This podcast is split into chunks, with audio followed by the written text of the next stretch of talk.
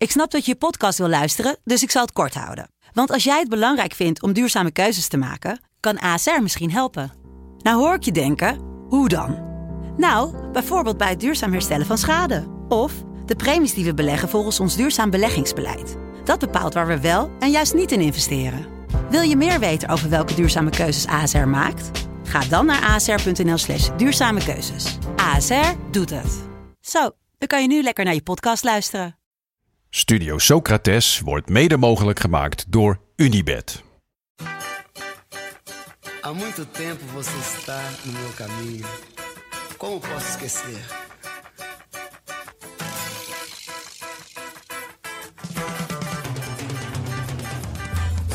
Welkom bij Studio Socrates, een podcast over alles wat voetbal mooi maakt.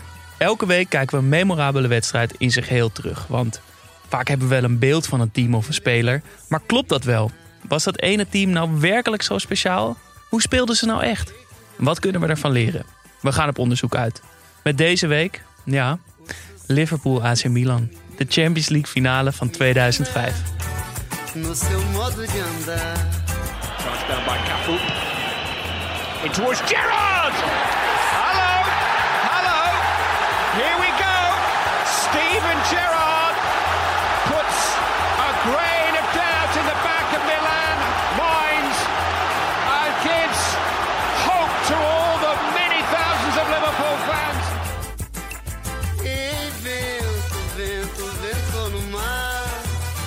Finales zijn oerlelijk.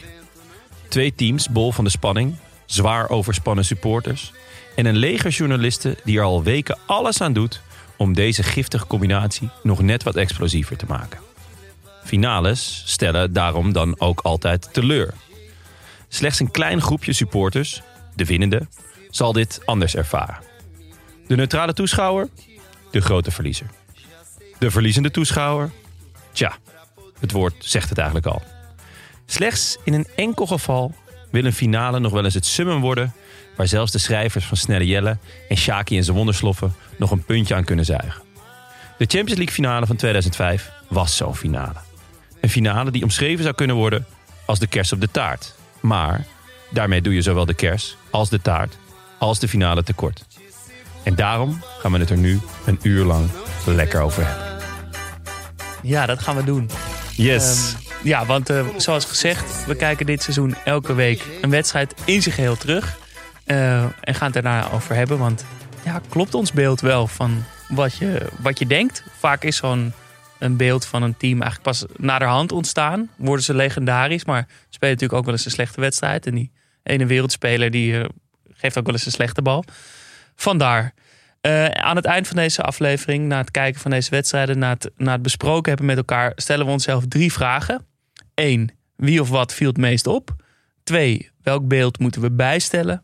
En drie, als je één ding zou mogen meenemen naar het nu, wat zou dat dan zijn? Zin in, weer. Ja, Ja, heerlijke pot ja hè? hebben we gekozen. Ja, het is wel de meest iconische wedstrijd, of tenminste de wedstrijd der wedstrijden, waar je meteen aan moet denken als je aan een iconische wedstrijd van de afgelopen wat is het, Ja. 25 jaar denkt. Ja, door het moment van de finale. eh, door het feit dat een team bij rust 3-0 achter staat en die cup alsnog pakt. Eh, dat past perfect in, eh, in ons idee voor dit eh, seizoen. Dus die moest, eh, die moest snel ervan komen, die wedstrijd. Ja, ach, iedereen noemde hem ook wel, toch? Ja. Als we vroegen van, hey, welke moeten we terugkijken? Dan was dit het... eh, En ja, ik het was ook een van de eerste wedstrijden waar ik aan dacht. En het was ook een wedstrijd die ik ook gewoon ook echt graag wilde zien. Ja, ja ik, ik moet even bekennen dat ik hem... Ik heb hem natuurlijk in mijn hoofd, maar eigenlijk met maar één beeld. Welk beeld? Ja, kom maar op dan gelijk. Dansende Dudek. Ja. ja. Dat was gewoon de, de, de dubbel D, Dansende Dudek. Gewoon die, door die knietjes, die armpjes, links, rechts. Ik doe hem nog wel eens hoor, Lowlands. Even, eh, even de Dudek doen. Jij bent nog steeds brak, hè? Ja, nou ja, goed. Het biertje gaat er wel weer lekker in al, maar eh het moet heeft vooral er die- gekost. Aan die goal van eh, Crespo denken. Ja. Die, eh, die 3-0. Oh. Ja. Goed, ehm, aan het eind van deze aflevering hebben we Paling.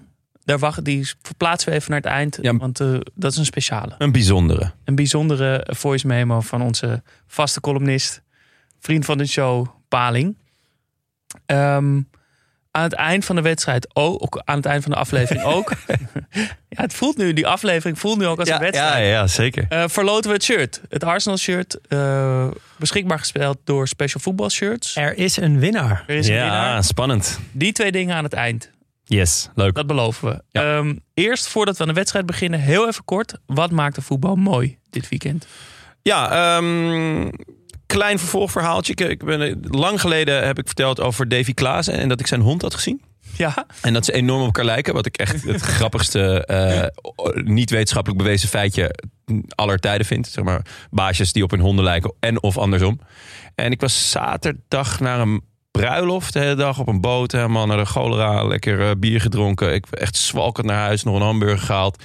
En toen kwam ik thuis en toen eh, was Emma nog niet thuis. Die had ook een feestje. jouw vriendin. Ja. En eh, ik uh, hamburger naar binnen gewerkt. Ik val echt als een blok in slaap. Ik denk dat ik nog geen tien minuten erin lag. Of Emma komt thuis. En die begint een heel verhaal tegen me. Ja. Oh, en ik was ook nog uh, voor de sponsorcommissie van Swift. Was ik op de Cornelis Schuitstraat. En weet je wie ik daar zag? Davy Klaassen. En die heeft een lelijke hond. en ze zei ook... Had ook nul controle over dat beest. Dus het was... Ja, hij in principe, als je met een hond op straat bent, dan, dan laat je hem uit. Maar het was in dit geval echt andersom. En het dus is een heel klein hondje. Hè? Het is niet dat hij een hele grote hond heeft die moeilijk in bedwang te houden. Nee, nee. Het, het is een heel klein lullig hondje. Ja, ja. En uh, ja, het, het, ja, it, it ain't pretty. Dus uh, ja, ik wil toch even een vervolgverhaaltje erop, uh, jongens. Leuk, leuk. Want ja. zij wist ook niet dat jij had gezegd dat hij op zijn hond leek. Dus zij zei nee, gewoon, nee, nee. Zij die hond was lelijk. Ja, ja. Jij dacht, David Klaas is lelijk. Zie je wel. Ja. Um, ja. Heerlijk. Ja. Ik uh, wilde heel veel kort hebben over de. Ja, het was toch een beetje de week van de voetbalinterviews. Drie een beetje opmerkelijke interviews. Um, waar Frank Heijn ook een mooi stukje over schreef uh, bij. Uh, VI, volgens mij. Bij de toch? VI, ja. ja. We hadden, we hadden Bobby, die voor de camera kwam naar de spreekkoren. We hadden Joy Veerman. En we hadden Van Wolfswinkel, die allebei erg eerlijk waren. En Frank Heijnen brak een lans voor de eerlijkheid van voetballers.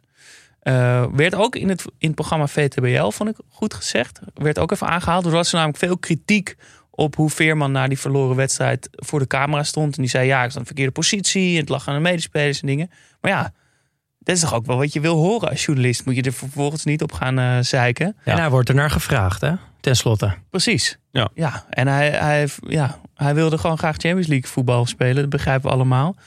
Uh, van Wolfswinkel was ook heerlijk. Gaf ook zijn medespelers de schuld. Ik maar vond dat de mooiste eigenlijk. Ja. Ja. Goeie, goeie manier. Ja. Die, het leek echt alsof die gewoon bij, die had zo de microfoon kunnen pakken en die nog op de grond kunnen smijten. Zo boos was hij nog. Dat had me wel leuk lijkt. Gewoon een mic drop van Ricky van Wolfswinkel. ja. Ricky hij, hij bond op het eind wel een beetje in, maar dat, dat had niet gehoeven voor nee. mij. Nee. Nou goed, uh, lees die column vooral. Ik zal, niet, uh, ik zal hem niet uh, voorlezen. We gaan naar de wedstrijd. Daar willen we het vooral over hebben.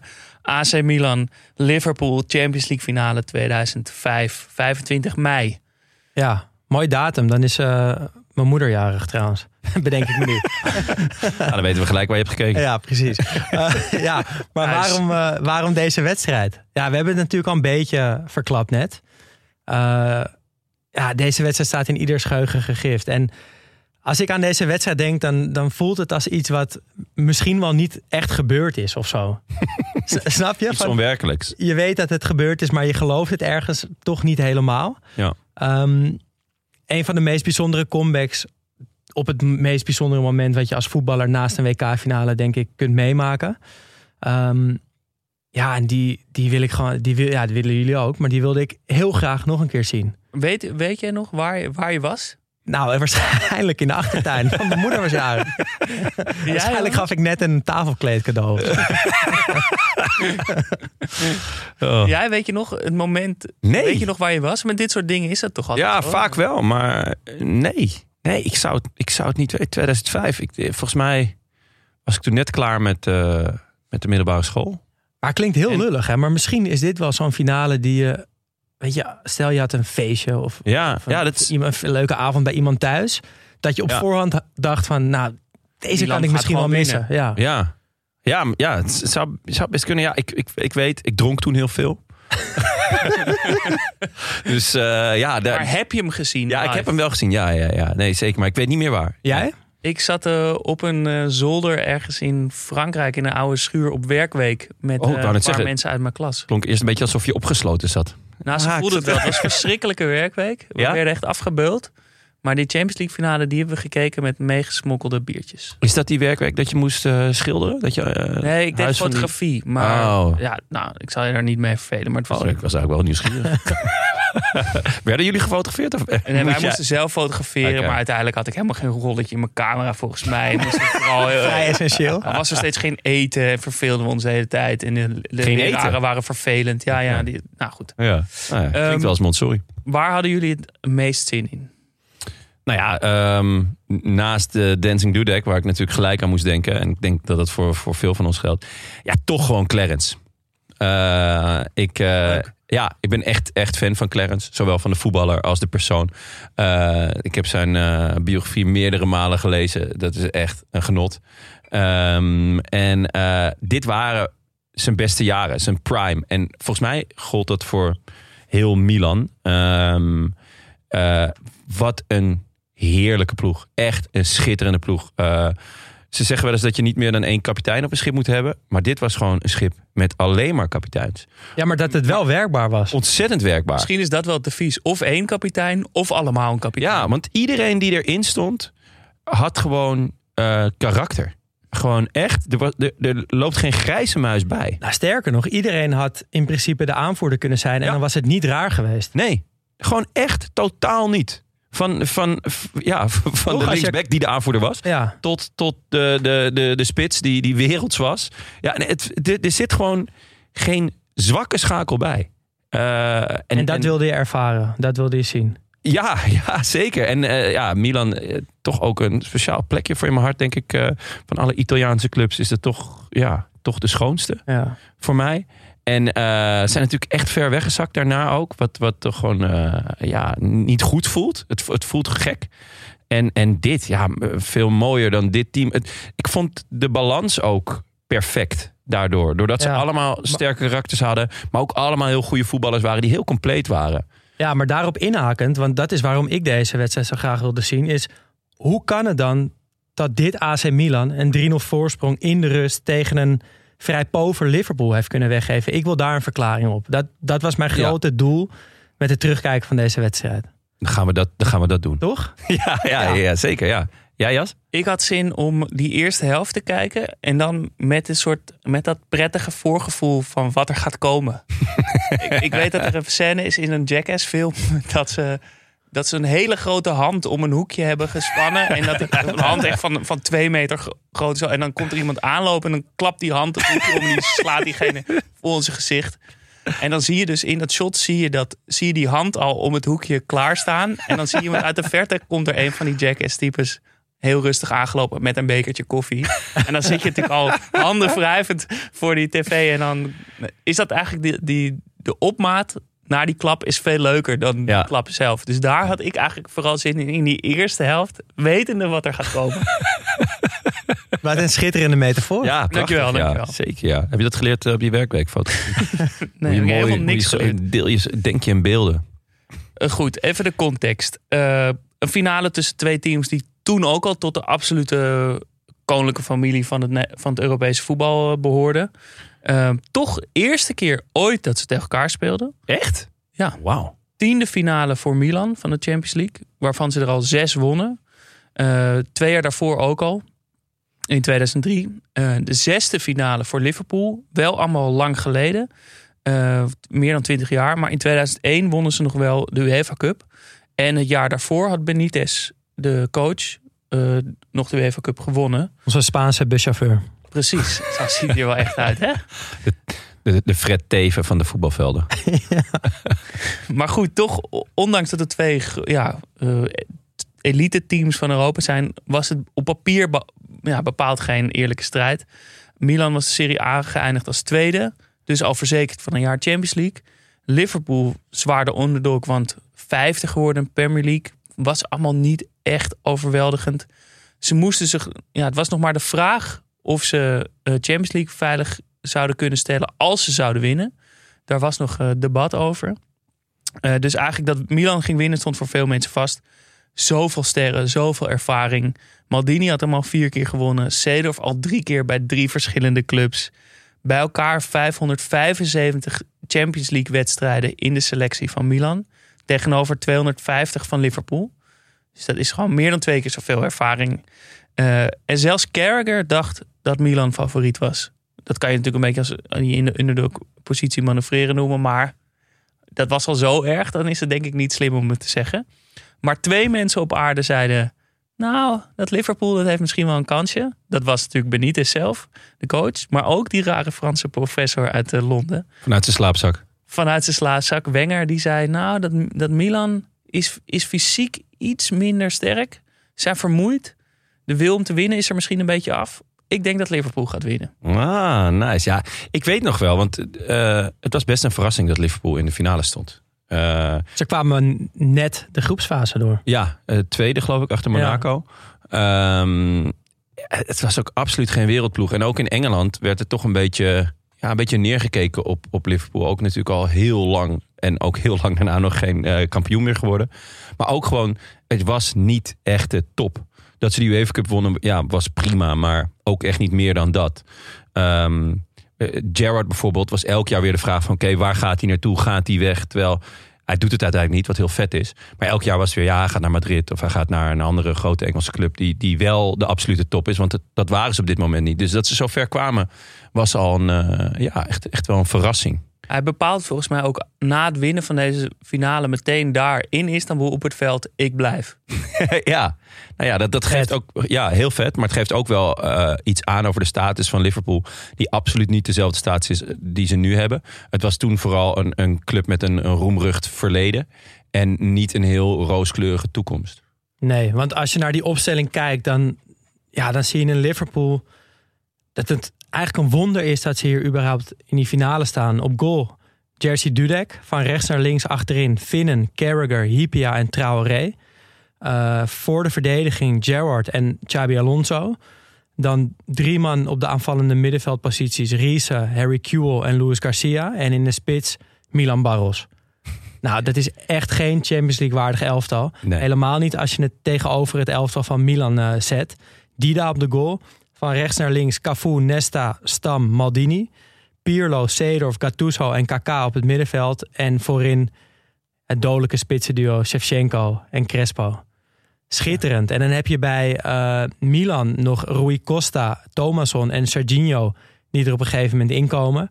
En bij Liverpool Cissé, heerlijke spits trouwens. Gibril. Gibril Cissé, Smitser spits. en Hoe Haman. krijg je het uit je mond? Ah, dat is toch een lekker spits. ja, kom nou.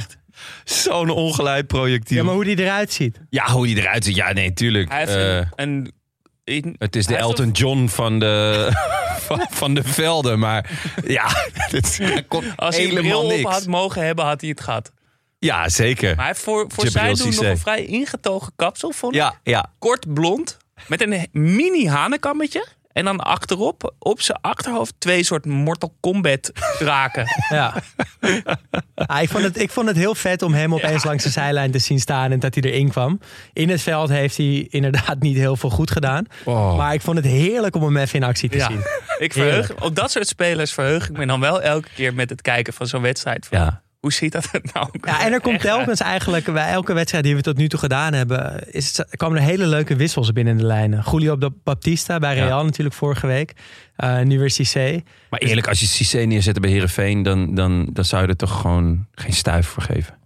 Nou ja, Topscorer van Frankrijk geworden het seizoen ervoor. Werd wel echt ge- gehaald als, als grote man die, ging het, die het allemaal opnieuw ging doen. Ja, Maar hij heeft het- was is weg. hem niet gelukt. hij heeft het daarna niet waargemaakt. Nee. Maar toen, toen der tijd waren de verwachtingen wel hoog, denk ik. Ja, oké.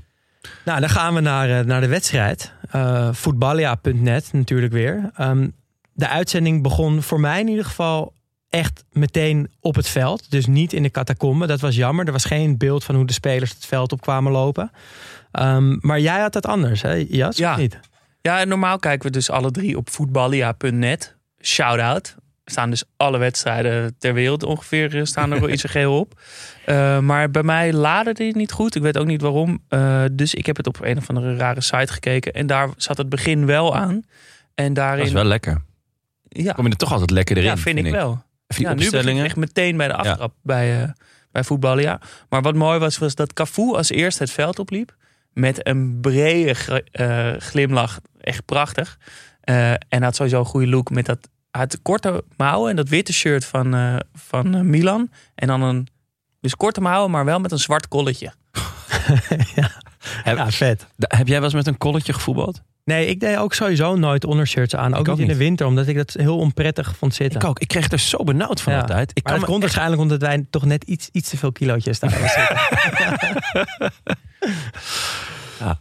Maar ehm, ja, wat ik wel zag, dus ja, nog wel vlak voor de aftrap, ehm, zo'n team brawl, zeg maar. Dat ze in een cirkeltje zo even bij elkaar. ja, zo rond de, Huddle. rond de middencirkel. Liverpool allemaal bij elkaar. En Gerard die, die de manschappen toespreekt.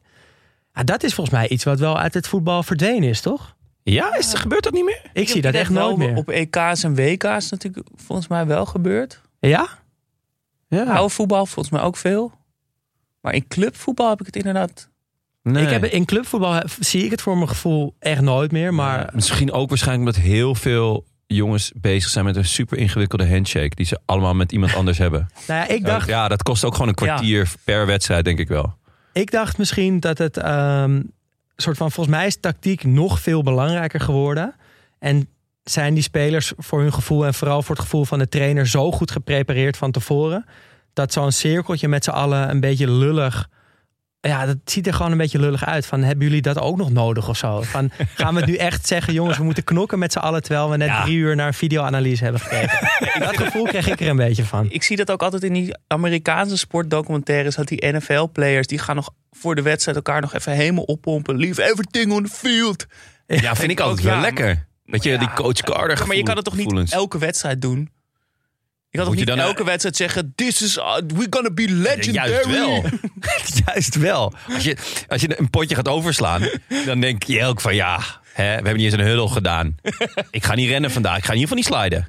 Broekje, eh, broekje is schoon als ik van het veld ga. Ah, Liverpool deed het dus wel. En, en Milan, Milan deed het niet. Dat, dat viel me op. En, Nou, eh, en? Het, het was fijn dat het commentaar Engels was dit keer. Ja. Eh, dus dat ik daadwerkelijk kon horen wat Ja. de commentator te zeggen had. En dat was, wel mooi. Zelfde commentaar volgens mij als bij FIFA, toch? Hij had een hele bekende stem. Ja. Bekende John, stem. John Motson of Andrew Ja. Townsend of zo. Ja. In ieder geval een, eentje die je vaker Echt gehoord wel hebt. prettig. eh, zo- Zo'n oude BBC-verdette die gewoon... eh, Ja. ja, Super partijdig. Ze waren heel erg op de Ja, hand ja, van eh, ja. Liverpool. Dat en, is echt lekker. Maar ze waren wel goed geïnformeerd. Ik vond het heel vet. Aan het begin zei ze: It is a quite a breezy night in Istanbul. En toen legden ze dus uit dat de hoeken van het stadion zijn wat lager dan de rest van het stadion. Waardoor daar dus wat meer wind naar binnen kan.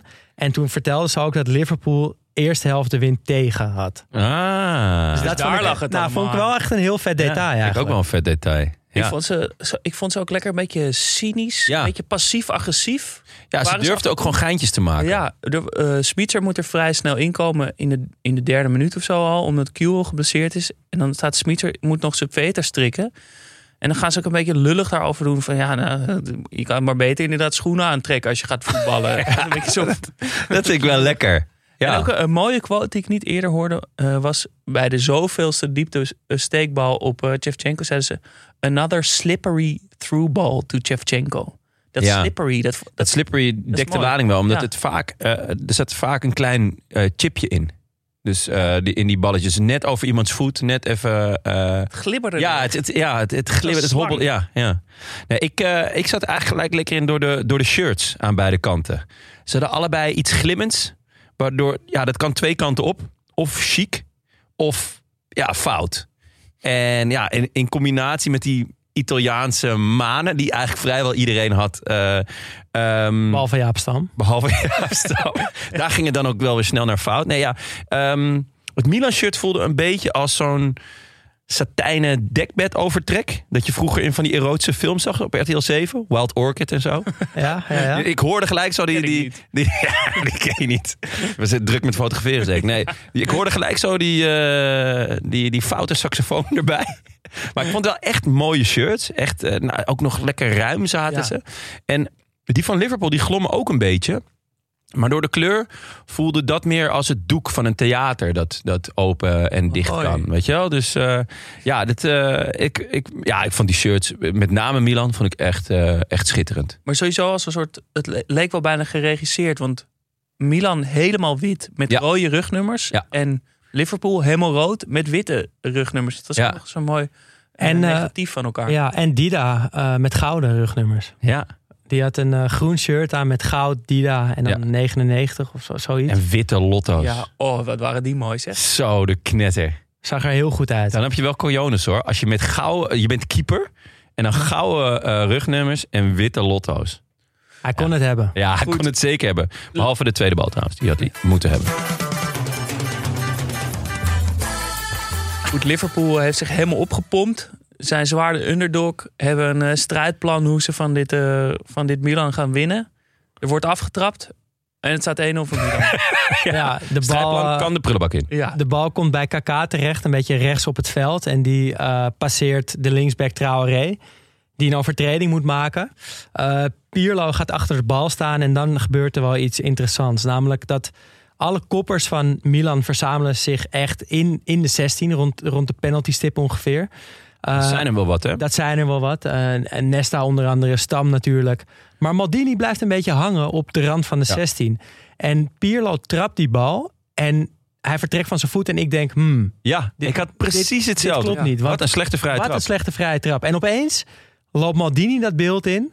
En die volleert hem van, nou ja, wat zal het zijn? 13, 14 meter Ja, denk ik. Volleert hij hem met rechts zo de goal in. En ik dacht, dit moet wel een variant geweest zijn. 100 procent.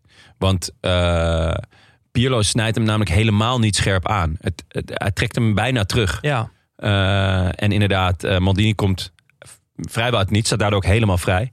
En kan hem gewoon vrij, eh, vrij inschieten met een stuit. Echt, echt een knappe goal. En we hebben natuurlijk die, die spe- zomerspecial over Maldini gemaakt. nou, inmiddels denk ik 1, 2 maanden geleden. Toen moest ik na afloop zeggen... ik moet mijn beeld over Maldini bijstellen. Hij was veel beter dan ik dacht.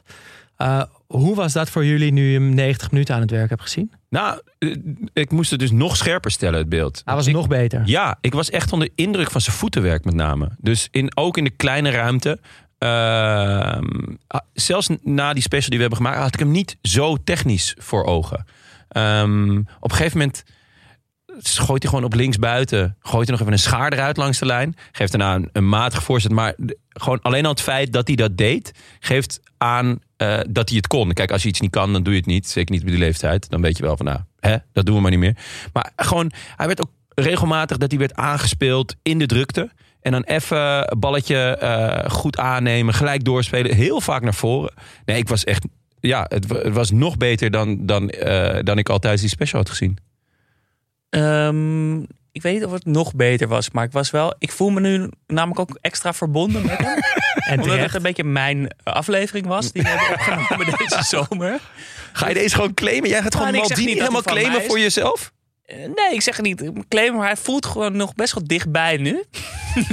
ik heb natuurlijk al een keer een droom gehad dat, Ja. dat we vrienden waren. Ja. Wat de hele reden was voor die special.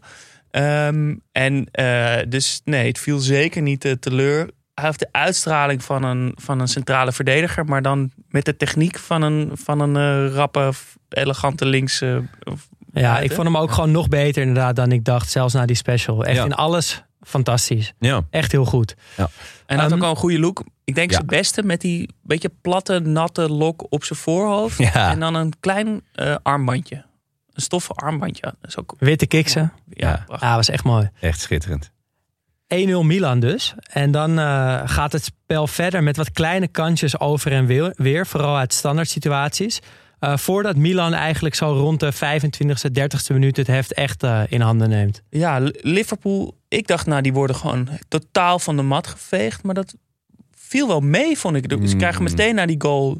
Krijgen ze meteen best wel twee kansen. Ja, ik, Of is het, ik vond is het dat wel... zo dat, het- dat, dat, dat Milan ze dat ook gewoon even liet? Dat kan ik me niet voorstellen, maar ik vond wel... Milan was volledig in control. Ehm, er ging nog wel een hoop mis bij Milan. Als in, eh, het spel is heel direct. Totaal niet Italiaans. Eh, ze zakken niet in. Eh, eigenlijk vrijwel elke bal die ze krijgen gaat zo snel mogelijk naar voren. Stam stoomt ook een aantal keer mee op. Klopt. Er staat trouwens links in de verdediging, vond ik best opvallend. Ehm, eh, dus links centraal. Eh, maar heel vaak eh, dat, dat, dat gelijke middenvelder wordt ingespeeld. En die middenvelder, het eerste wat hij doet is, is zoeken naar de spitsen. Die natuurlijk echt eh, buitengewoon slimme spitsen waren. Shevchenko heb ik echt... Die had ik als een soort van... Ja, ja halve balletjeswachter in mijn hoofd. Nou, hij heeft... vorige keer hebben we het over hiërarchie gehad. Hij neemt de vrije trappen, hij hijst ballen op, hij verplaatst het spel, hij laat zich uitzakken naar links. Ik was echt eh, heel erg aangenaam verrast over hoe hij speelde. Maar ik, ik vond wel dat Milan echt. Er wa- was maar één ploeg die, die ging winnen. En misschien dat het, dat het zich niet direct in kans of zo omzette. Maar wel in, in heel duidelijk. eh, wij zijn de baas, wij gaan eh, dit varkentje wassen. Ik vond, wel, ik vond ze wel echt heel veel. Ja, echt indrukwekkend ook. Ja, ook echt vanaf- leuk om te zien. Vanaf de 25e, 30e minuut wordt het echt steeds meer. Dan komt Liverpool er helemaal niet meer uit. Alleen nog maar lange ballen op Barros, die tussen Stam en Nesta in staat, gedekt. Ja. Wat, wat, wat moet je daar nou mee? Ja, En en, heel af en toe valt een bal goed in de, in de 16 van Milan. Wordt het nog een heel klein beetje gevaarlijk. Ehm, zo ook eigenlijk in de aanloop naar de 0-2. Ehm, waar Maldini de bal met een sliding op zijn hand krijgt. Ja, volgens mij, Nee, dat was de, de, Of de Nesta? commentator Nesta. zegt eh, Maldini, maar het is Nesta. Nee, het was Nesta. Nesta. Klopt. Ja, maar ik denk terecht dat de scheids niet voor een penalty fluit. Vond je? Ja, ik vond het... eh, Ik denk, ja. Ik vond het een Denk heel domme sliding. ja. Gewoon, eh, en ja, je hoort dan best vaak zeggen... ja, als je in de 16 mm, een sliding maakt... Dan, dan kan hij tegen je hand komen en dan kan je hem krijgen. Ik denk, als iemand gegeven... hadden ze echt niet mogen klagen. Want die sliding was nog totaal niet nodig. Hij gaat heel vroeg naar de grond. En daarna, ja, vond ik, ik vond ook niet dat hij zijn arm weghaalde. Maar goed. Maar goed, Liverpool staat nog een beetje te appelleren. Ja, en de bal komt via, via het middenveld bij Pirlo terecht. Die Kaka tussen de linies vrij speelt. Wat trouwens, nou, daar zijn ze de hele tijd naar op zoek. Ja. Dat dus Gerrard of uh, Xabi Alonso doordekt op Pirlo. En dat Kaka in, in de rug van een van die twee kan vrijlopen. Gebeurt nu ook. Die krijgt die bal, ste- steekt met hele lange passen zo het veld over. Zo mooi om te zien. Echt prachtig. En die geeft Zulke mooie passen. ja, dat doet Ja. hij echt zo mooi. En die geeft een ja, klein paasje op Shevchenko en Crespo die elkaar kruisen. Ook zo mooi, zo'n loopactie dat de een de ene kant op gaat en de ander. Ja, dus Crespo komt van rechts, trekt hij naar links. Eigenlijk schuin Ja. voor, voor Kaka langs. Maar moet daardoor door het centrum van de verdediging heen. En die beukt er echt met zijn ellebogen als een soort horde. Slaat hij even Hippia en Carragher o- opzij. Ja. Hij gaat er echt tussendoor. Maar je ziet ook van dat zij heel erg aan het twijfelen zijn. Oké, moet ik geef hem over, maar weet je, let, let dan wel op, neem hem ook over dan. Eh, en ja, ze spelen die verdediging uit elkaar. Want Kaka kan de bal meegeven aan Shevchenko. Die hem denk ik toch met een klein beetje geluk breed legt tussen Ja. schot en voorzet in. Komt bij Crespo terecht. Ik had het idee dat hij hem eigenlijk voor eh KK ja, dat hij hem terug eh, op Kaka wil ja. leggen. Ja. Ja. Maar komt bij Crespo terecht en die kan de 0-2 intikken. En dat is op dat moment ja, meer, dan, meer dan terecht. Meer dan terecht. En, Absoluut. en het, nou, Jonas zei het net al een beetje. Ik vond dit die tactiek van Milan. Hè? Dus, Ja. dus met die kruisende spitsen. Maar ook inderdaad dat als een middenvelder wordt ingespeeld... dat het meteen op zoek is naar, naar de spits die een loopactie in de diepte maakt. Dat gebeurde de hele tijd. En ik denk dat ik misschien nog nooit een wedstrijd heb gezien... waar zoveel lange ballen ingespeeld worden. Want Liverpool kan volgens mij Ja. niet anders. En bij Milan is het gewoon een, ja, een gekozen tactiek die ook heel goed werkt. Ik Want wou net zeggen, want het zijn geen eh, eh, lange ballen waar niet over is nee, nee, nagedacht. nee. Het is, je, ziet, je ziet Shevchenko veel een beetje uitzakken naar de, naar, naar de rechtsbuitenpositie. Een beetje bij Ja. Traoré om in zijn rug vrij te komen. En Crespo doet een beetje hetzelfde aan de andere kant. Waardoor dat centrum eigenlijk lucht staat te dekken. Ja. Ik vond het heel, eh, heel interessant om te zien. Maar ik denk, het is niet alleen de eerste helft, maar de tweede helft. En de verlenging is uiteindelijk volgens mij alleen nog maar lange ballen. ja. En door die loopacties van eh Shevchenko en Crespo... ehm, is het andere gevaar, namelijk het inspelen van KK... eh, die vervolgens met die grote passen en snelheid... en ook die passeeractie die hij heeft... eh, vrij kan komen. Want dat is waar dan eh, de ruimte komt. ja. En ja, dat. Dus het was elke keer van. Een, een middenvelder of een verdediger van, van Milan had de, had de bal. Keek, oké, kan, hij, kan hij lang gaan maken, zij die actie. En anders, hop, speel je zo snel mogelijk Kaka in. Ja, het was echt, echt heerlijk om naar te kijken. En dat gebeurt bij de 0-3 eigenlijk weer. Ja. Gerard speelt een eh, slechte bal in, die wordt onderschept. En komt eigenlijk weer bij eh Pirlo terecht, die Kaka inspeelt. Kaka die krijgt een drukzettende Gerard in zijn rug, die zijn eigen fout eigenlijk wil goedmaken, maar draait schitterend weg bij hem. En geeft die ene paas. Ja, en die was Ja. nog mooier eigenlijk dan ik dacht. Dat ik die goal vaak heb teruggezien. Die gaat eerst na 10 meter of zo gaat hij al langs een verdediger. En dan na nog eens 10 meter, nog één volgens mij. En dan na 30 meter krult hij om de, de verdediger heen. En daar komt Crespo uit zijn rug gelopen. En die, ja, die komt in zijn passen precies uit met zijn rechtervoet bij die bal. En hoeft, hoeft niet meer te schieten volgens mij. Die, Nee, hij timed gewoon zo goed dat, hij, dat die bal tegen zijn voet komt. ja, Hij zet zijn voet er een beetje half onder, ja. waardoor die bal met tegeneffect zo over Dudek heen spint. Ja, hij draait Ja. een soort schuin Ja. terug Eromheen. eroverheen. En, en krijgt ook nog een beetje effect mee. Als hij stuitert, dan zie je die koers nog een beetje veranderen. Ik denk dat deze goal in de top drie favoriete goals van mij staat. Zo, Is En een wa- grote wa- uitspraak. vind ik een grote uitspraak. En door, door Crespo ook of door Kaka? Door de puurheid of zo. Ja. Door die paas en dan die ook gewoon maar een paas is. En dan dat uitkomen en dat die bal zo mooi stuitert. Gewoon puur de esthetiek, gewoon hoe die bal valt. Je ziet ook in die herhaling heel erg dat eh, Crespo wacht het moment van dat effect, van die eerste stuit, na dat effect, wacht hij ook af, even voor de zekerheid. Ja. Van volgens mij heb ik hem zo geraakt dat hij die kant op stuitert. Oh ja. hij blijft ja. kijken en dan Ja. ziet hij dat hij goed stuitert Ja. en dan draait hij om, want dan weet hij, oké, Ja. hij, hij rolt de goal in. Ja. Ja, maar het is zo puur, zo klein, zo elegant. In dat op zo'n moment. Ja, Mooi. ja en over elegantie gesproken, Kaka. Ah, ik ben blij dat je hem nu Kaka noemt. Niet Kaka. Kaka. Eh, Kaka.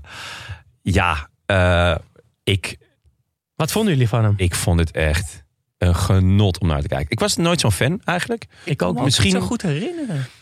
Misschien komt het omdat het niet op het eerste oog niet de meest spectaculaire speler is. Ik hou natuurlijk wel van, van spelers eh, die ja, gewoon die trucjes doen. Dat vind ik gewoon heel erg leuk.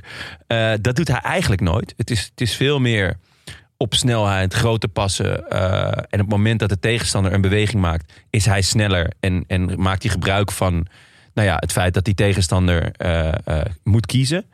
Ehm, maar wat hij in deze eerste helft liet zien, echt fenomenaal. Als je dit, dit gezien, kan je eigenlijk niet anders dan fan zijn. Ik kon, ik kon me ook niet herinneren dat hij zo lichtvoetig was. Zo, zo hij, hij huppelt er een beetje Ja. tussendoor. Maar dat is, En dan die, en dan die passes die hij geeft zijn ook nog eens... Al die creativiteit komt wel bij hem vandaan. Ja, maar die, die grote passen, waar, waar denk ik iedereen hem van kent, dat strookt niet met het beeld van een mooie, gracieuze, elegante voetballer, vind ik. Want ik moet dan altijd denken bij hele grote passen aan ja, Lucio of zo, of, of Mitchell. Mitchell Dijks of Stam.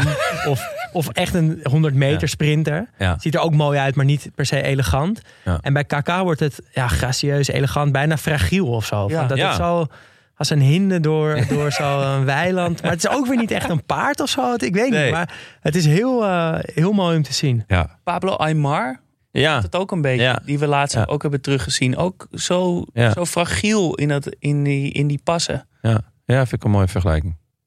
Ja, eh, het, was echt smullen. En dan is het eh 0-3 en eh, niet heel veel later eh, rust.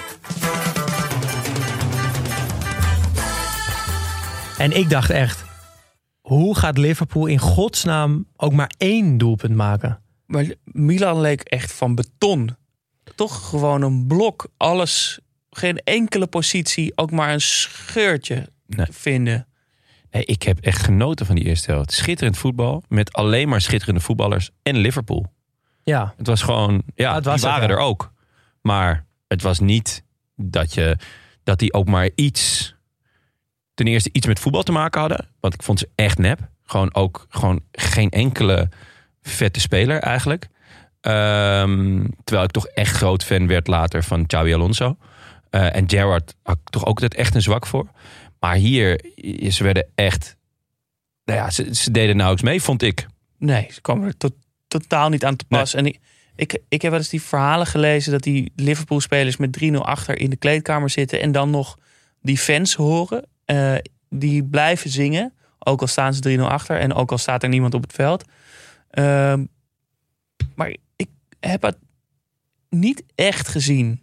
Die, ja, het is ook misschien moeilijk om dat terug te zien op televisie, maar ik zag nou niet die heksenketel die die Liverpool-spelers of die fans gaven. Nou, in de, in de rust nog niet, maar ik- in de tweede helft komt dat op een gegeven moment wel natuurlijk. Pas als ze terugkomen, Ja. dan merk je dat het op gang komt. Maar ik heb het Ja. niet van tevoren die onvoorwaardelijke steun Nee. gezien. Nee, maar dat, Waarvan dat- ik dacht dat, dat dat misschien de reden was dat ze terugkomen. Het lijkt me ook heel sterk toch dat hij er toen was. Laten we wel wezen, Ja. je bent in Istanbul. Je hebt eh rammend veel geld neergeteld voor een kaartje. En je wordt gewoon helemaal zoek gespeeld. Je staat 3-0 achter bij rust. Ja, ja, ik zou niet gaan zingen. Nee, huilen. Ja, huilen toch? Ja, toch? ja ik, eh, ik, ik kan me ook niet echt voorstellen dat... Ja, ik heb het ook niet gehoord. Maar goed. eh, goed. Ja. Ze komen wel de kleedkamer weer uit. Dat durven ze nog wel. ja, Met een aanvallende wissel. Althans, aanvallend. Nou ja, het valt nog wel mee. Maar er gaat een verdediger uit, Steve Finnen. En Dietmar Haman komt erin, een verdedigende middenvelder. Kende je Finnen nog? Ik kende de naam nog wel, ja. Steve Finnen. Ik moest Nou, wel even, ik moest ook even diep, even eh, opzoeken. diep graven. Hij Ja. kon ook helemaal niet voetballen. Nee, dus, was ja. niet goed. En ze gaan, dus, Ierse, verdediger. eh, ze gaan een soort van 3-4-3 spelen. En ja, het begin van de tweede helft is gewoon weer voor Milan. Die, Ja. die krijgen 1-2 kansen op de 4-0.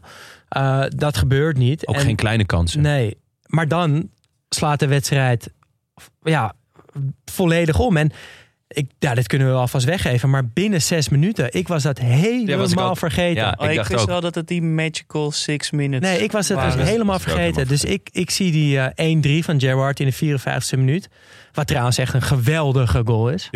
Zeker. Dus Riese krijgt de bal aan de linkerkant. Die, die slingert hem eigenlijk ja, voor de pot waar, waar twee, drie mensen van Liverpool in de 16 staan. Waaronder Gerrard. En die komt aanlo- aanrennen en die timed verschrikkelijk goed. En die knikt hem in de lange hoek. Onhoudbaar. Stam staat erbij en kijkt ernaar. Ja, dat heb jij geschreven in, de, in het, zag ik in het doekje staan. Maar dat is niet helemaal waar. Want ehm Stam heeft aanvankelijk heeft hij de andere aanvaller. Alleen de, de linksback, ik denk dat dat... eh, of eh, ja, dat is, Dat dat is Maldini. Maldini. Dat die net iets te laat bijsluit. Waardoor Stam niet eh, door kon stop- stappen op Gerrard. Die eh, vanuit het midden doorkwam. Maar Nou, geen kwaad woord over Maldini. nee, Maar- en ook niet over Stam trouwens. Nee, zeker niet. Maar eh, ja, toch een goal uit het niets. Maar je merkt wel aan het stadion en aan de commentatoren van... hey, Ja. wie weet. Ja, die roepen... Hello, hello, here we go. You never know with Liverpool. dat is Ze voorspellen het al eigenlijk. Ja, ja dat is wel Maar lekker. vooral dat here we go. Here Ja. we go. Waarvan, nou, het, eh, ja.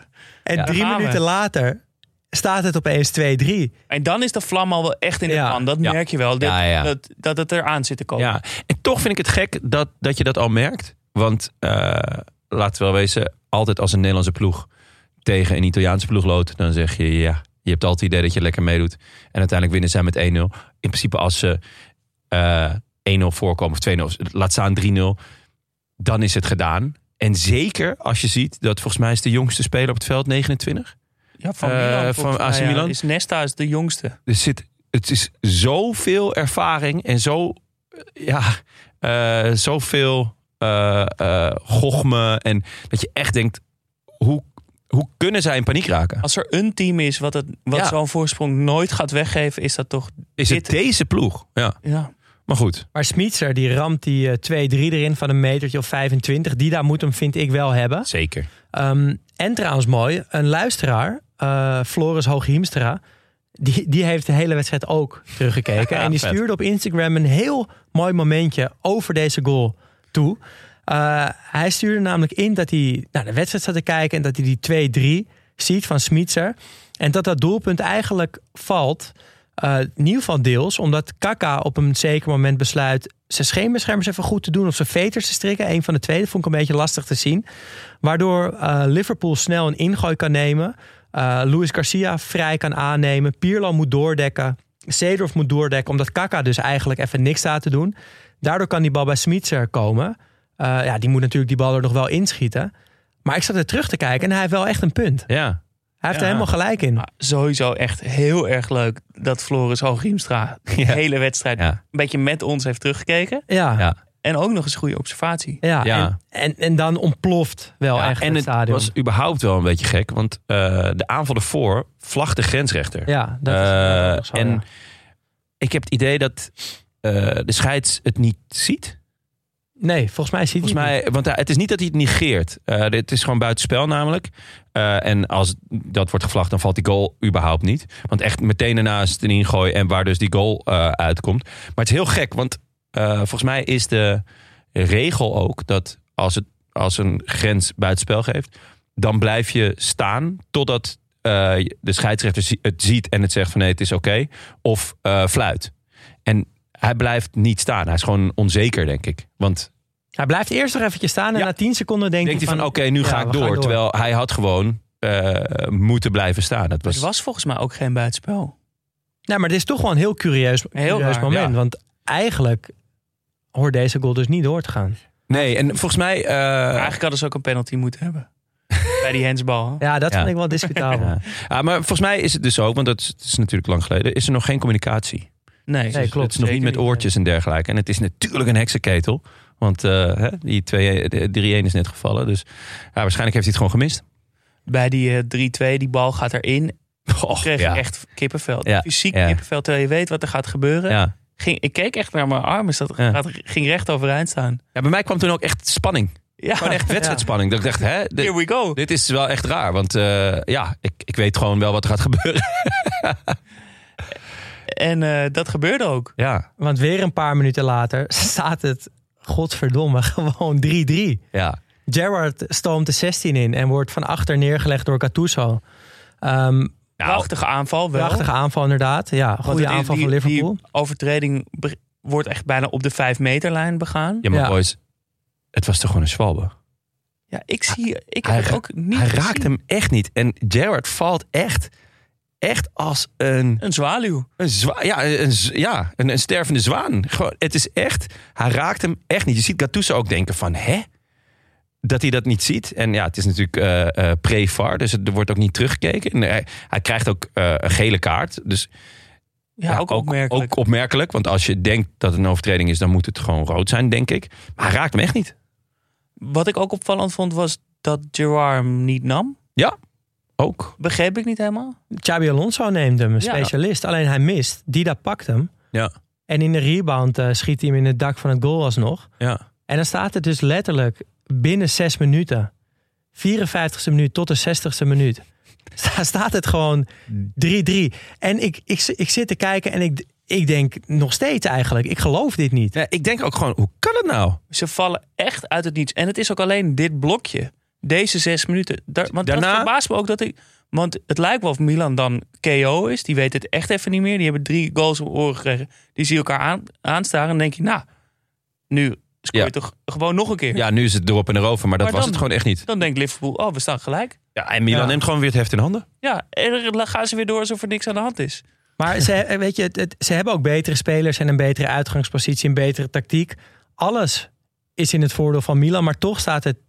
En nou, ik zei voor de, voor de show van ik wil een antwoord op ho- hoe dit heeft kunnen gebeuren.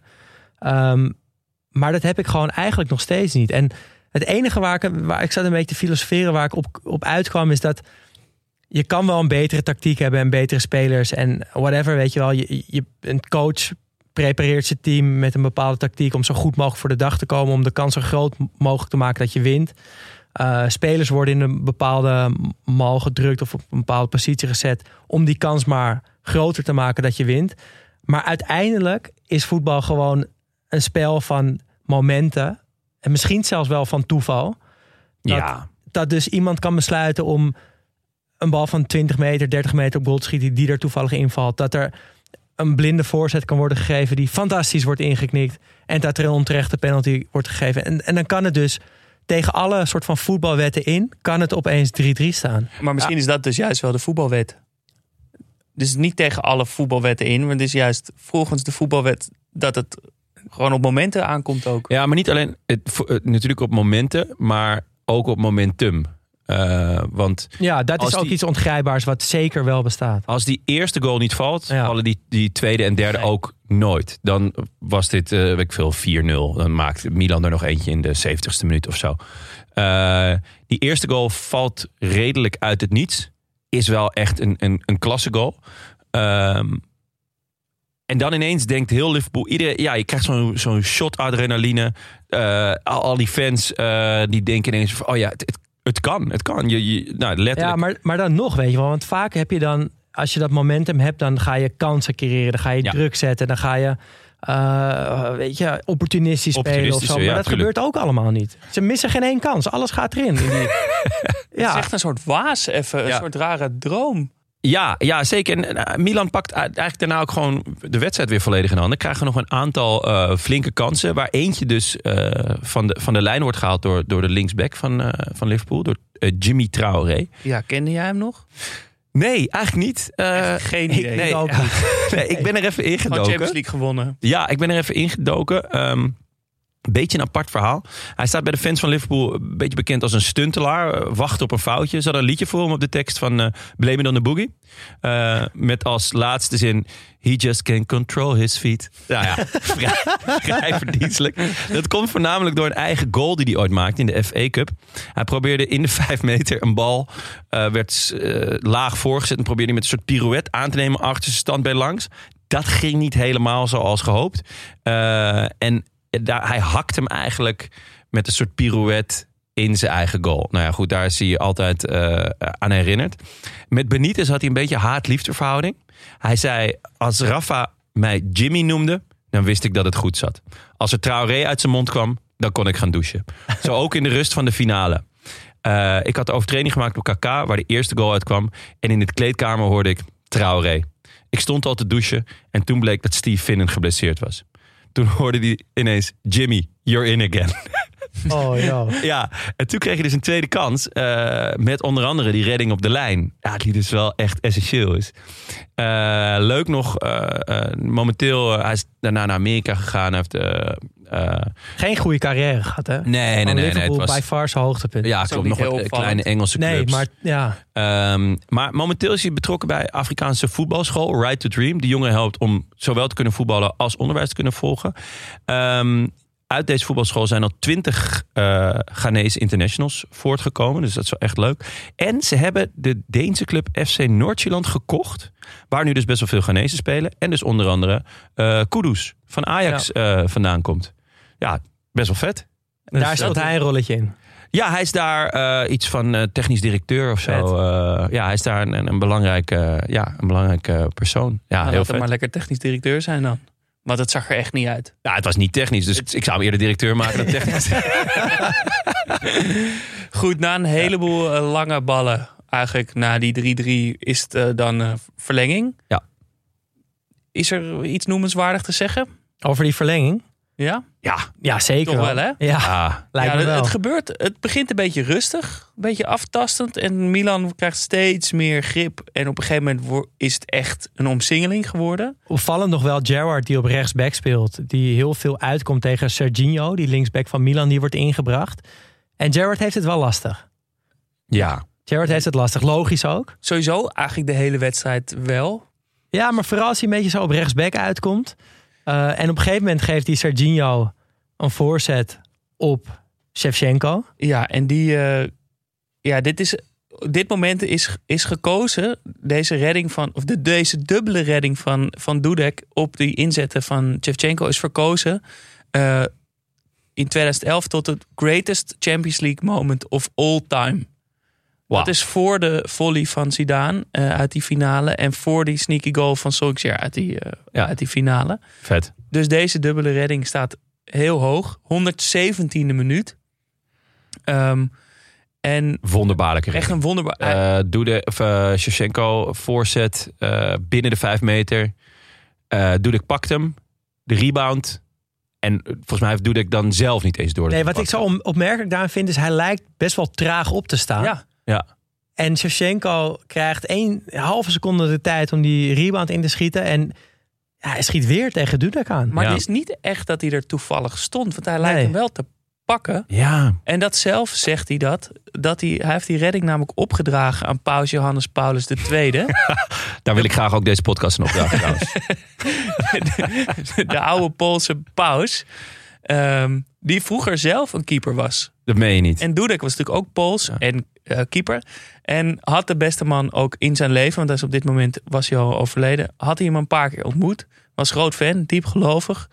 En voelde nadat de paus was overleden, zoals hij dat zelf zegt, een inspiratie. Ah, ja. En zei dus, deze redding was niet de hand van God, zoals bij Maradona. Maar deze redding was de hand van de paus. dat is wel poëtisch. ja, Heel mooi. schitterend. Ehm, ja. Voor de rest vond ik Kerker erg goed in de, in de verlenging. Die staat wel echt op en houdt Ja. ze op de been. Alle lange ballen op Gibril, die ze ook allemaal verliest. Ja. ja, en Liverpool speelt gewoon overduidelijk op penalties. ja.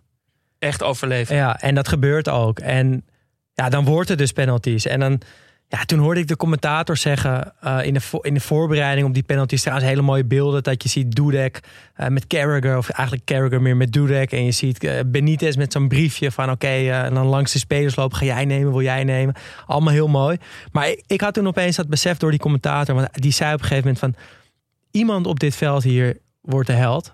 Ja. En iemand wordt ook de slemiel. ja. En op een of andere manier, ja, dat weet iedereen, maar dat kwam nooit, komt nooit zo binnen als ik live een penalty-serie kijk. En nu, omdat je de uitkomst natuurlijk al weet, en dan die woorden hoor, dacht ik, oh, Ja. ja. Vond sowieso echt een supergoeie penalty-serie. Camera standpunt recht Ja. voor de goal. Ja, echt. Maar Ja. is dat... Waarom doen ze dat niet? Want wou je zeggen, is dat- hoe groot die, dat goal is. ja maar dus dat je het van achter ziet, bedoel je? het Ja. op de rug van Ja, de precies. speler. Dus Ja. recht voor het Klopt, goal. ik, eh, ik, ik had het ook in mijn aantekening gezet van... Is dat nou iets wat niet meer gebeurt? Of, ja, heel af en toe. Of, eh, ja, heel maar soms. de- het was ook een beetje uitgezoomd, dus je ziet het echt goed. Ja. En het ging heel snel. Die Ja. penalties volgen elkaar echt in rap tempo op. Ja. Wordt lekker gemist, wordt ge- gescoord. Wordt uit de echt- goal gerend. Top, top penalties. Een top penalties. Vijf ballen. Ehm, Ja. Trouwens, dat momentje wat jij zei van Carragher met Dudek. Je ziet inderdaad in die voorbereiding Carragher heel druk gebaren met Dudek. En na afloop van de wedstrijd, echt meteen daarna, wordt Dudek geïnterviewd. Zegt een heleboel, een hoop mooie dingen. Maar wordt gevraagd naar die zwapperbenen van jou. Is dat door eh, Bruce eh, eh, Grobbelaar, de oude keeper van Liverpool, die dit ook ooit in 1984 deed met die zwabberbenen, is daar beroemd om geworden. En dan zegt Dudek, ja dat klopt. Dat heb ik ge- expres gedaan, want Carragher zei dat tegen mij voor de penalty-serie. Die zei, je moet die benen zo raar doen. Haal ze uit die wedstrijd. Doe je benen net als Bruce Grobbelaar. Ja, want nog even om dat Dudek is wel met veel dingen Omdat- bezig naast de wedstrijd. Speelt Maar- sowieso echt een hele slechte wedstrijd. Echt, laat van Ja, alles Hij is los. alleen maar met zijn hoofd bij de pauze en Broes Grobbelaar. ik denk dat het daardoor komt.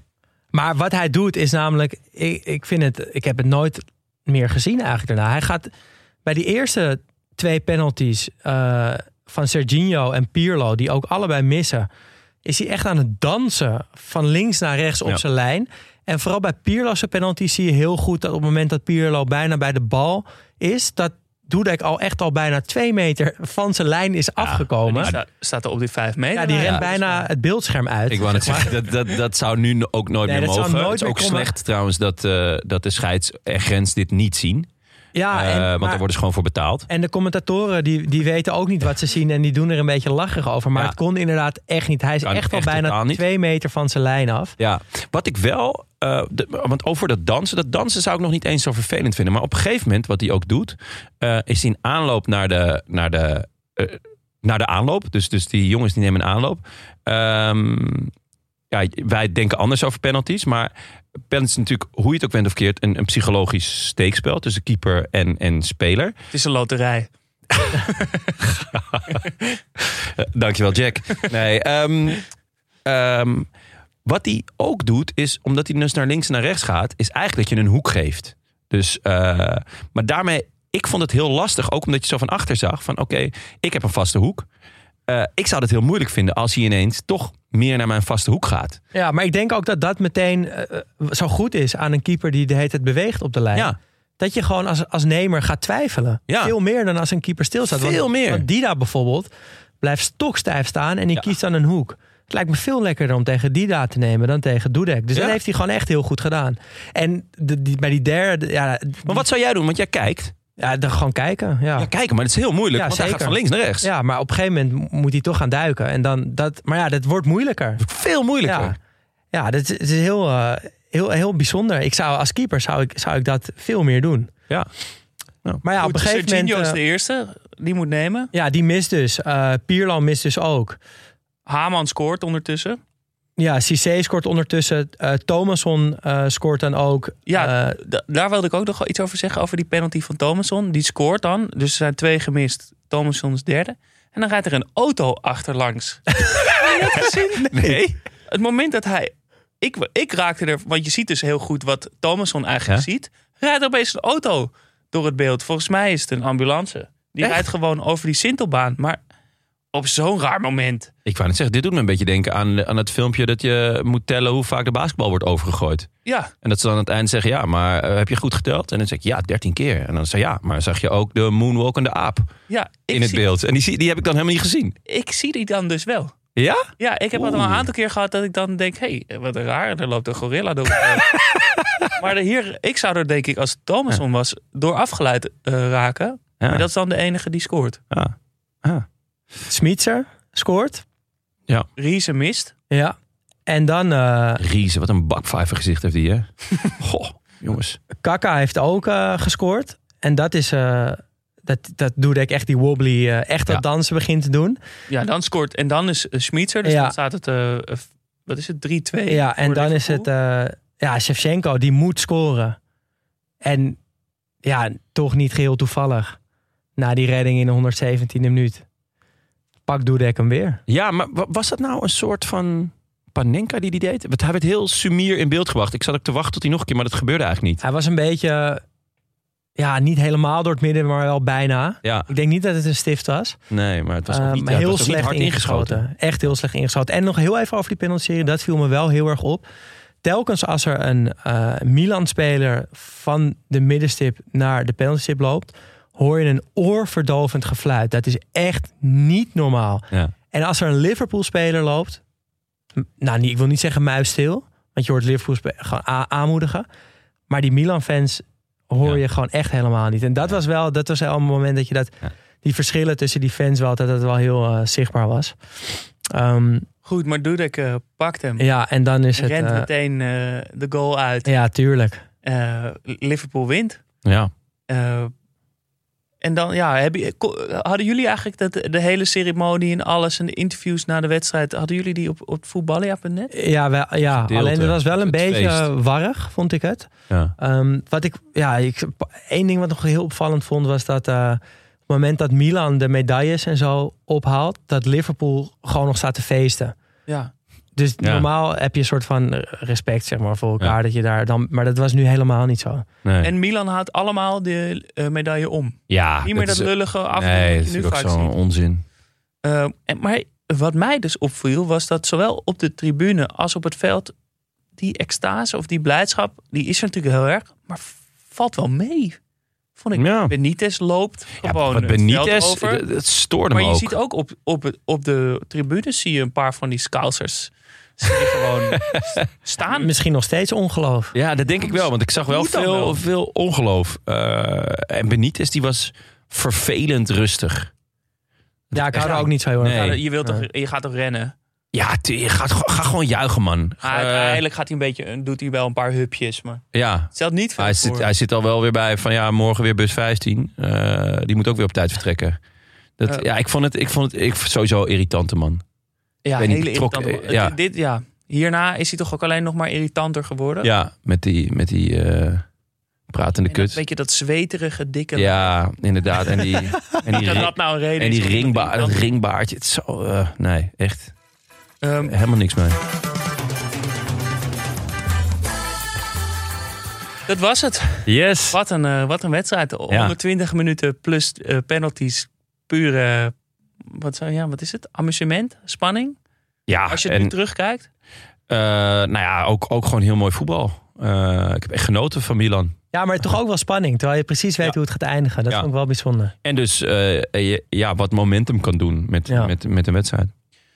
Dan de drie vragen die we onszelf hebben gesteld. Wie of wat viel het meest op? Welk beeld moeten we bijstellen? En als je één ding mee zou mogen meenemen naar nu, wat zou het zijn?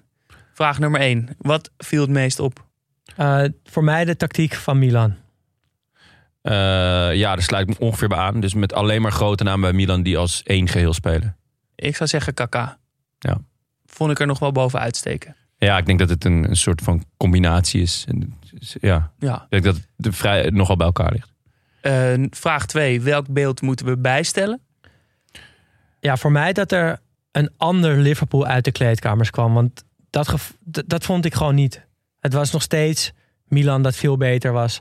Totdat Gerrard op een onmogelijke manier die bal erin kopte. Toen ontstond er wat. Maar niet al eh, toen ze de kleedkamer eh, uitliepen voor de tweede helft. Nee, ja, eh, sluit me ongeveer bij aan. Dat, eh, we moeten bijstellen dat dit Liverpool de overwinning verdiende. Want dat, dat was niet zo. Eh, ik zou zeggen dat we moeten bijstellen dat Dudek een goede wedstrijd speelde. Want hij speelt echt een dramatische wedstrijd. Ja. Drie, als je één ding zou mee mogen nemen naar nu, wat zou het dan zijn? Ja, ik zag dus nog op het Milan-shirt dat die eh, ja, de soort van logo van de Italiaanse vlag, dus van hun land, Ja, in het midden van hun shirt hadden. Ik vond het eigenlijk wel heel vet. was Nemen we mooi. die mee? Dus dat wil ik eh, op meer shirts zien. Eh, ja, ik ga voor Carlo Ancelotti. En gelukkig is hij er ook gewoon nog. Dus eh, ja, we hebben het nog helemaal niet over hem gehad. Maar eh, nou ja, het feit dat, dat de tactiek van Milan, eh, al die grote namen. Ik denk als je als, je als, als absolute topclub met heel veel grote namen, als je dan een coach nodig hebt om er één geheel van te smeden, dan moet je gewoon Ancelotti hebben. Ik vind wel trouwens dat hij eh, er steeds vetter uit gaat zien. Ja, ja, ja. Want hij was zeker. nu, ja, dat grijze van nu staat hem veel beter dan het zwarte haar van, van toen. Ja, En hij is hier wat forser. ja. En hij is echt nog heerlijk opgedroogd. Ja, eh, uitstekend. echt een mooie man. Ja, wat een mooie man. Ja. Ik zou zeggen eh, dat ik mee zou willen nemen een team waarvan iedereen bijna boven de 30 is. Ja. Heerlijk, toch? Al die stoere, ervaren mannen. Mooi. Goed, dan nog de twee dingen die we jullie beloofd hadden. Ehm, maar eerst de nieuwe vrienden van de show. Daar zijn we heel blij mee. Nick Bosma. Groetjes van Vroetjes. Jelijn. Vinden we leuk, dankjewel Jelijn. Boas van Honk. Itai Garmi. Mental. Malle Max. Stan Timmerman. En Niels.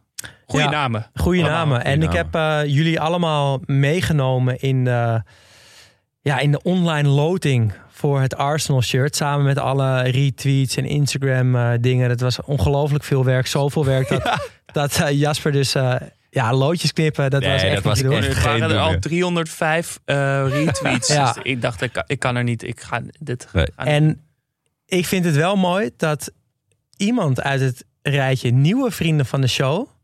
degene is geworden die Oeh, als winnaar uit de moeten bos kwam. Ja. uitleggen eh, hoe eh, deze ge- ge- gekozen is?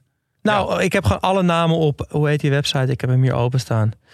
Eh, Op een soort Rad van online Fortuin. naamloten. En dan kan je gewoon allemaal namen invullen. En dan kan je gewoon eh, Echt? een Oh, winnaar eruit laten dus jij hebt wel Oh, handmatig al die namen. Ja, dat moest wel. Ja. Ja. Kijk, Ja, Ehm, het zat hè. Het shirt is dat, dat eh, eh, Bordeaux-rode Arsenal shirt ter ere van Highbury met gouden, gouden cijfers. Beschikbaar gesteld door Special Football Shirts. En de winnaar is... De winnaar is Stan Timmerman. Oh, kom maar Timmerman, naar beneden. Gefeliciteerd. Eh, als je dit hoort, eh, stuur een berichtje. Anders gaan we even kijken of we jou via vriend van de show ook eh, of via Twitter of iets kunnen contacten.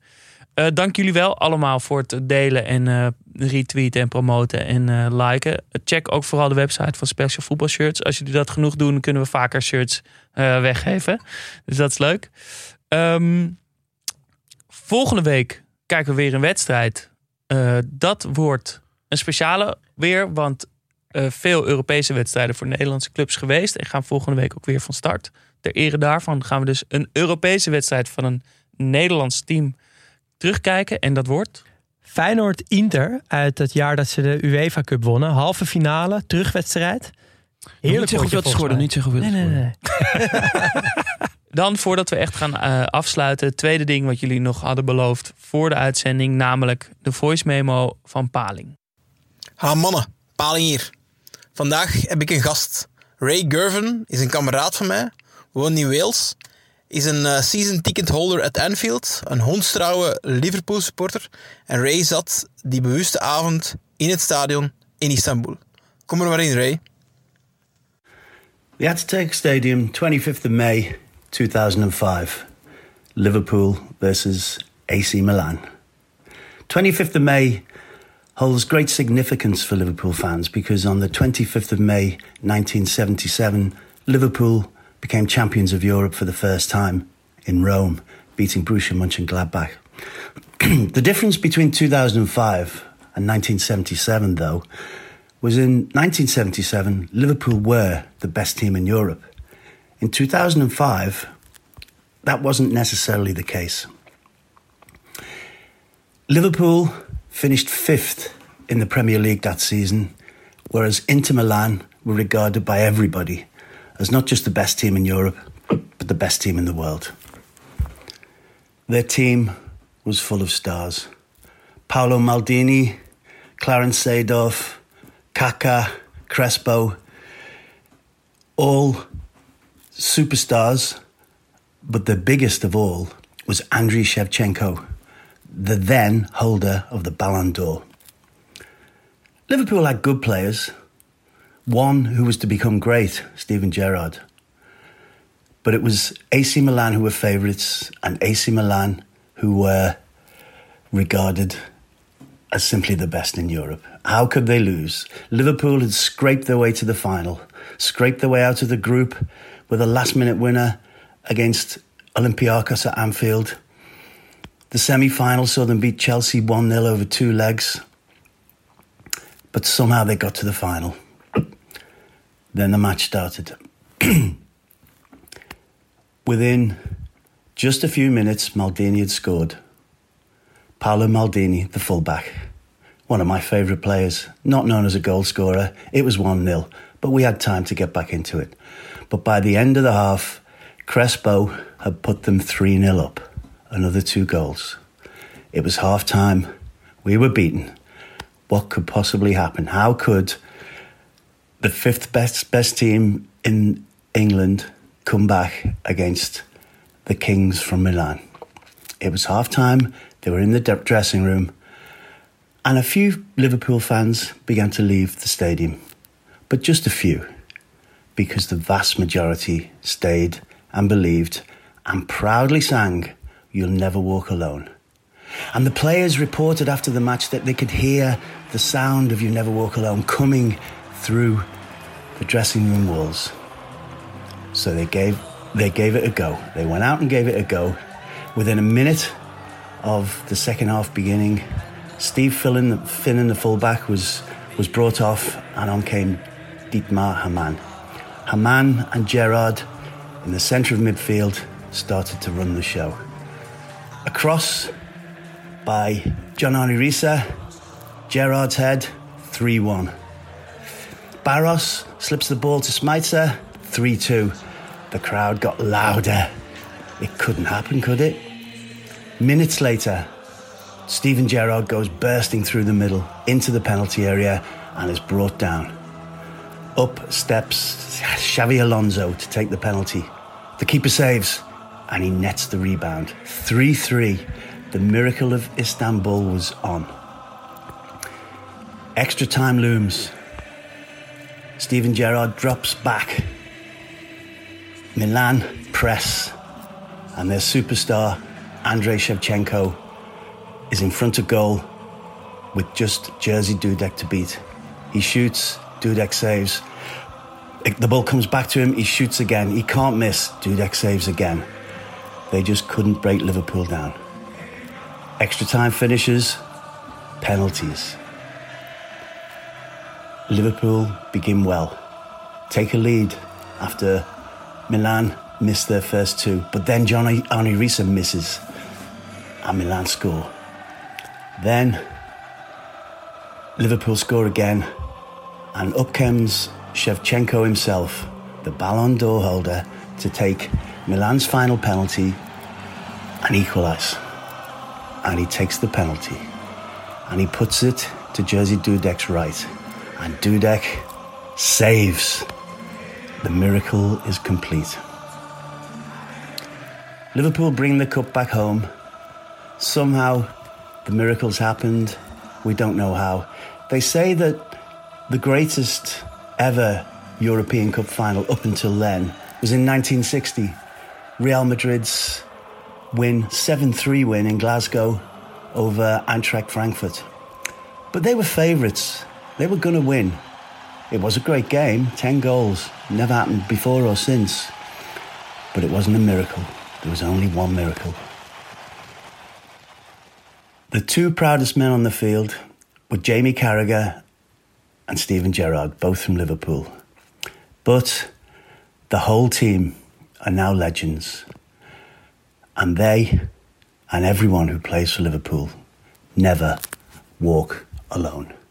Zo, dat je gewoon bij die wedstrijd was. Dat is toch wel echt Wat een heerlijk. droom. Ja, dat, En hij zegt dus wel ehm, dat de spelers na afloop aangeven dat ze in de rust het You Never Walk Alone hoorden. ja. Dus Het misschien moet dat, extra voldoening geven, toch? Dat je, dat je het gevoel hebt dat je hebt bijgedragen. Ja. Ja. Dat, het jou, dat, het ook, dat, dat het door jou is misschien wel dat ze hebben gewonnen. je zal er maar bij geweest zijn, zeg Jezus. Echt. Paling, bedankt Ja, Ja. zeker. En ook eh, voor dit extraatje. Jullie ook allemaal bedankt. Voetballia.net ook bedankt voor dat we steeds die wedstrijden in zijn geheel terug kunnen kijken. Rest ons eh, nog te zeggen, geef ons 5 sterren op Spotify, Podimo, Apple of waar je dan ook luistert. Dat helpt enorm. En word vriend van de show vanaf 2,50 euro per maand. En helpt mij ook aan het heerlijke satijnen dekbed overtrek. eh, waar ik zo, ja, zo, zo goede herinnering aan heb. Studio Socrates wordt mede mogelijk gemaakt door Dag en Nacht Media. Wil je meepraten? Dat kan. Laat een bericht achter op vriendvandeshow.nl slash Studio Socrates of via Instagram studio-socrates. Mailen kan trouwens ook. Ons e-mailadres is studiosocratespodcast.gmail.com